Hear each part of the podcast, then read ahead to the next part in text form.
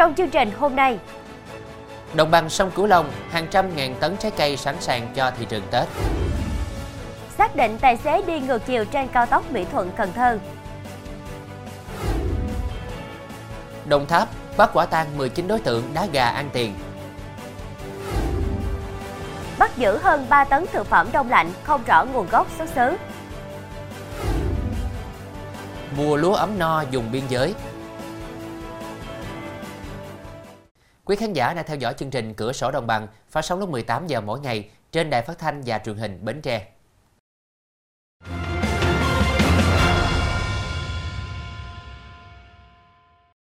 Thưa quý vị, ước tính cả đồng bằng sông Cửu Long Tết này có đến hàng trăm ngàn tấn trái cây các loại được đưa ra thị trường. Những ngày đầu tháng chạp này, các nhà vườn cũng đang tất bật chuẩn bị trái cây phục vụ cho người tiêu dùng dịp Tết Nguyên đán với đa dạng chủng loại, vừa để sử dụng vừa chân Tết theo phong tục truyền thống. Theo đó, các nhà vườn tại tỉnh Tiền Giang đã chuẩn bị 80.000 tấn trái cây các loại phục vụ thị trường Tết. Chúng loại trái cây Tết năm nay rất phong phú như xoài, thanh long, bưởi da xanh, mãng cầu sim và nhiều loại trái cây khác được ưa chuộng chưng trong ngày Tết như khóm, đu đủ, quýt, mận. Tại huyện Lai Vung, tỉnh Đồng Tháp, thời điểm này các nhà vườn đang rộn ràng chuẩn bị thu hoạch quýt. Tại Sóc Trăng, Vĩnh Long, Bến Tre, Cần Thơ, các nhà vườn cũng đang tất bật chuẩn bị trái cây phục vụ người tiêu dùng dịp Tết. Thưa quý vị, tại Sóc Trăng, các địa phương dùng thường xuyên bị ảnh hưởng mặn xâm nhập như huyện Long Phú, Trần Đề để bắt đầu thu hoạch lúa vụ đông xuân chính vụ. Dù lúa năm nay giá thành tăng cao từ 2.000 đồng một ký trở lên, với lúa tươi tại đồng và năng suất đạt khá nên nông dân đều phấn khởi, đón mùa xuân thật trọn vẹn. Hiện giá lúa thường từ 8.700 đến 10.000 đồng một ký, lúa thơm từ 9.700 đến trên 10.000 đồng một ký và nhóm lúa ST ghi nhận thực tế tại một số địa phương đang thu hoạch có giá từ 11.000 đồng một ký trở lên. Theo lãnh đạo Phòng Nông nghiệp và Phát triển Nông thôn huyện Long Phú, Sóc Trăng, vụ lúa đông xuân 2023-2024 toàn huyện xuống giống 16.015 hecta, trong đó lúa đặc sản, cao sản chiếm 99% diện tích sản xuất. Giá lúa vụ lúa năm nay tăng cao hơn nhiều so với năm trước, nên trừ các khoản chi phí nông dân lợi nhuận từ 30 đến 50 triệu đồng một hecta. Chuyển sang thông tin đáng chú ý khác, ngay sau khi nắm bắt được thông tin phản ánh một xe ô tô màu đỏ đi ngược chiều trên cao tốc Mỹ Thuận Cần Thơ, đội tuần tra kiểm soát giao thông đường bộ cao tốc số 7 thuộc phòng 6 Cục Cảnh sát Giao thông đã tổ chức xác minh. Bằng các biện pháp nghiệp vụ, lực lượng chức năng đã xác định chủ xe và người điều khiển là bà M tên gọi tắt 46 tuổi, ngụ thành phố Đồng Xoài, tỉnh Bình Phước. Làm việc với lực lượng cảnh sát giao thông, bà M đã thừa nhận khoảng 8 giờ 30 phút ngày 14 tháng 1, điều khiển xe ô tô đi ngược chiều trên cao tốc Mỹ Thuận Cần Thơ tại km 122 500. Đội tuần tra kiểm soát giao thông đường bộ cao tốc số 7 đã lập biên bản vi phạm hành chính bà M với lỗi điều khiển xe ô tô đi ngược chiều trên cao tốc. Khung hình phạt từ 16 đến 18 triệu đồng, hình phạt bổ sung là tước giấy phép lái xe từ 5 đến 7 tháng. Thưa quý vị, trong lúc tuần tra kiểm soát, nhận tin báo trên địa bàn xã Tam Hiệp, huyện Châu Thành xảy ra một vụ cướp tài sản. Tổ công tác công an huyện Châu Thành, tỉnh Tiền Giang đã tiến hành chốt chặn, truy bắt được hai đối tượng gây án. Cả hai là Hồ Quốc Thắng sinh năm 2004 và Nguyễn Nhật Sang sinh năm 2005 đã bị khởi tố bắt tạm giam về hành vi cướp tài sản. Tại cơ quan điều tra, hai đối tượng khai nhận ngày 8 tháng 1 rủ nhau đi cướp tài sản. Khi đến đoạn thuộc ấp 7 xã Tam Hiệp thì gặp một thanh niên đang chở tranh đi bán. Hai đối tượng giả vờ hỏi mua tranh, sau đó Thắng dùng dao khống chế, cướp 9 triệu 800 ngàn đồng rồi chia nhau tiêu xài. Mở rộng điều tra, hai đối tượng còn khai nhận với thủ đoạn tương tự, từ ngày 5 tháng 1 2024 đến khi bị bắt, đã thực hiện 3 vụ cướp tài sản khác trên địa bàn huyện Châu Thành. Thưa quý vị, liên quan đến hành vi đánh bạc, một nhóm đối tượng vào rừng xoài đá gà ăn thua bằng tiền vừa bị công an huyện Cao Lãnh, tỉnh Đồng Tháp bắt quả tang.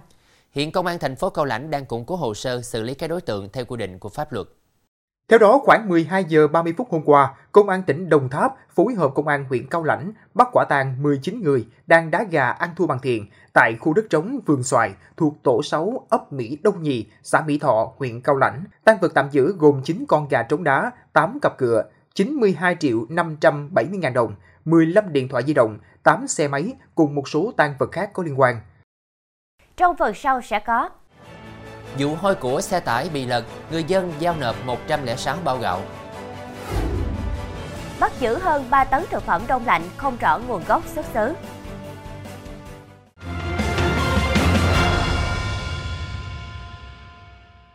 Thưa quý vị, sau khi chiếc xe tải chở gạo gặp tai nạn trên quốc lộ 9 qua huyện Đắk Rông, tỉnh Quảng Trị, đã xảy ra hiện tượng hôi của từ chiếc xe bị nạn.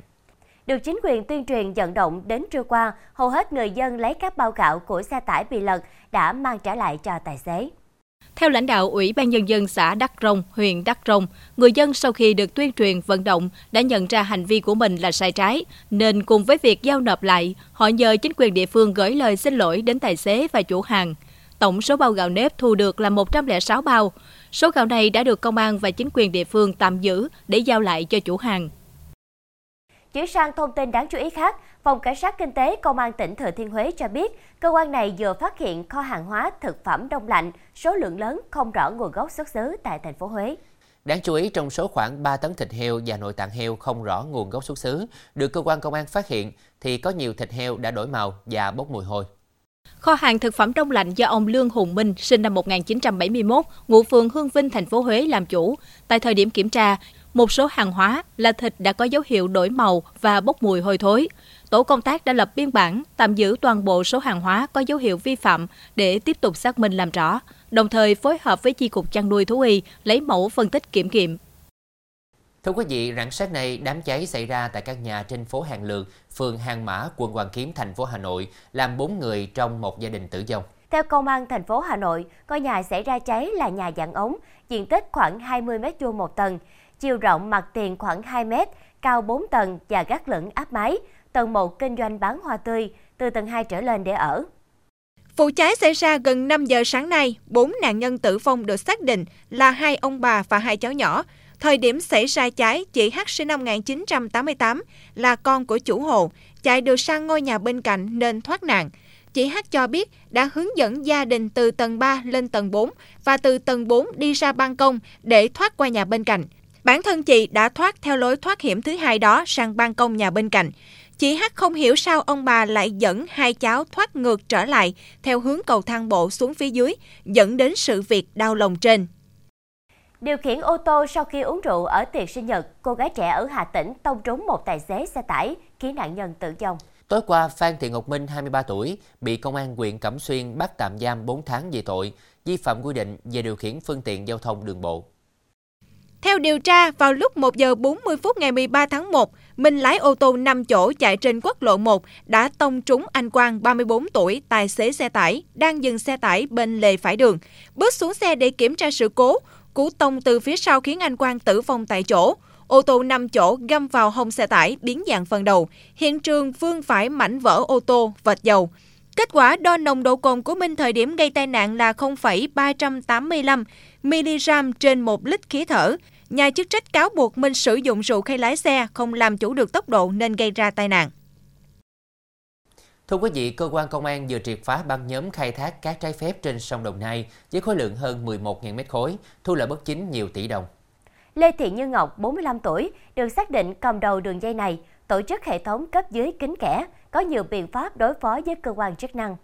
Từ tháng 3 năm 2022 đến tháng 12 năm 2023, Ngọc thành lập công ty có trụ sở tại thành phố Thủ Đức, thành phố Hồ Chí Minh, nhờ người khác đứng tên hợp thức hóa số cát khai thác lậu. Tuy nhiên, mọi hoạt động của doanh nghiệp đều do Ngọc điều hành.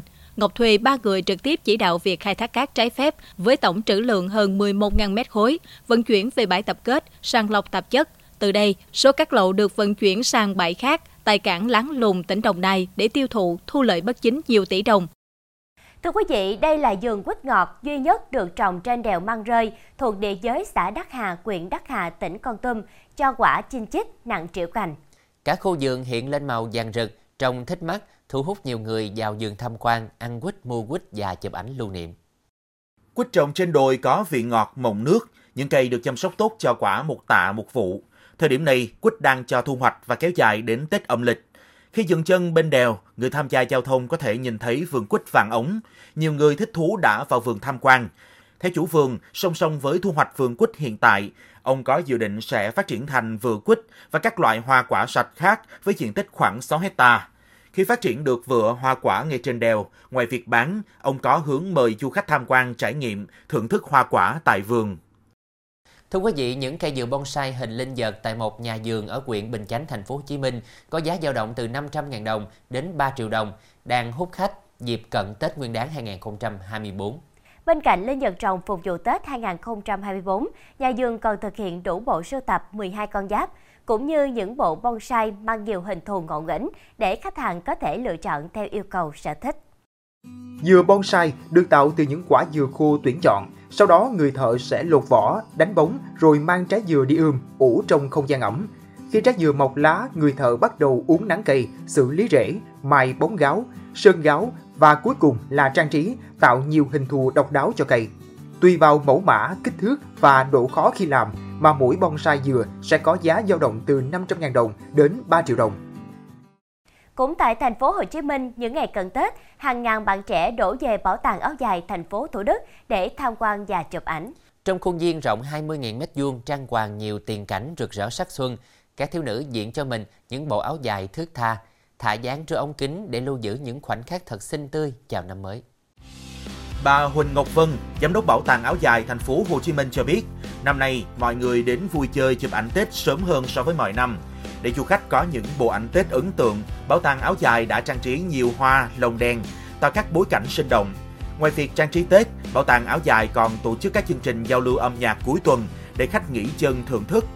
Nhiều nhóm bạn không ngại chi tiền triệu thuê cả ekip trang bị dụng cụ chụp ảnh chuyên nghiệp để ghi lại những bức ảnh thước phim thật sống động. Trong phần sau của chương trình, Ít nhất 34 người thiệt mạng trong vụ lở đất ở Colombia. Mùa lúa ấm no dùng biên giới.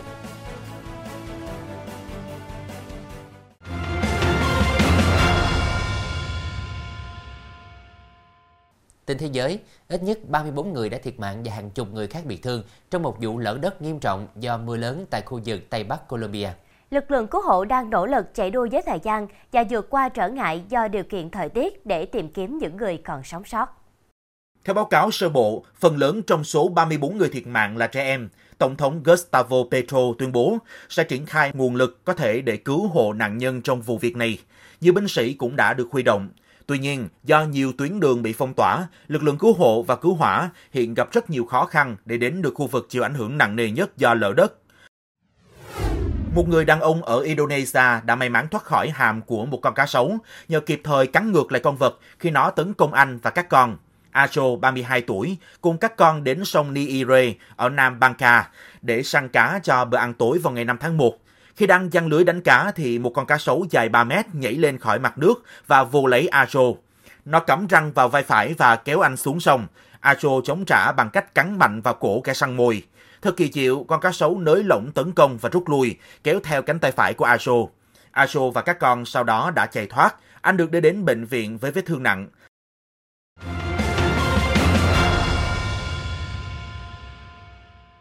Thưa quý vị, Ea Súp là huyện biên giới đặc biệt khó khăn của tỉnh Đắk Lắk. Điều kiện khí hậu đất đai khắc nghiệt, đặc biệt vào mùa khô, lượng mưa ít nên việc phát triển những cây trồng giá trị kinh tế cao như là cà phê, hồ tiêu, cao su gặp nhiều khó khăn. Năm 2019, một số người từng làm việc cho dự án giảm nghèo khu vực Tây Nguyên đã quay lại huyện Ea Súp, liên kết nhiều nông dân địa phương thành lập hợp tác xã có tên là Hợp tác xã giảm nghèo Ea Súp và đã làm nên câu chuyện hình thành một vùng lúa hữu cơ đầu tiên ở Tây Nguyên, giúp đổi thay cuộc sống của người dân vùng đất nghèo.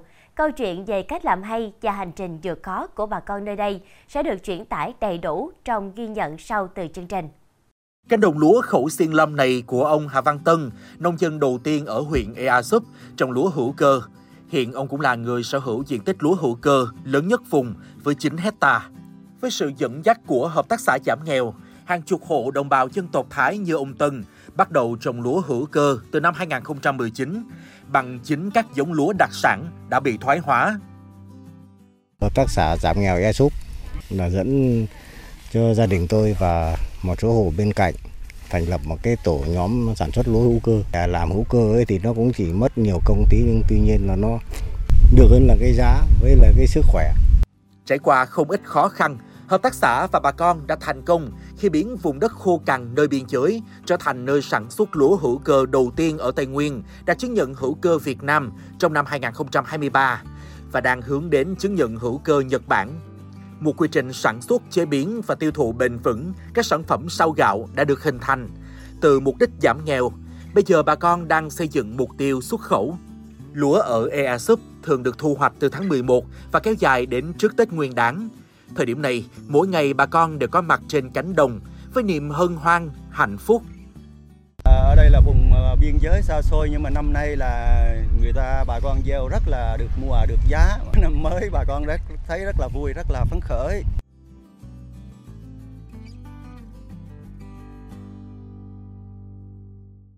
Thông tin vừa rồi cũng đã khép lại chương trình hôm nay. Hẹn gặp lại quý khán giả lúc 18 giờ ngày mai trên đài phát thanh và truyền hình Bến Tre. Lan Anh, Khánh Trình xin kính chào tạm biệt và kính chúc quý khán giả có một buổi tối với thật nhiều điều tốt lành.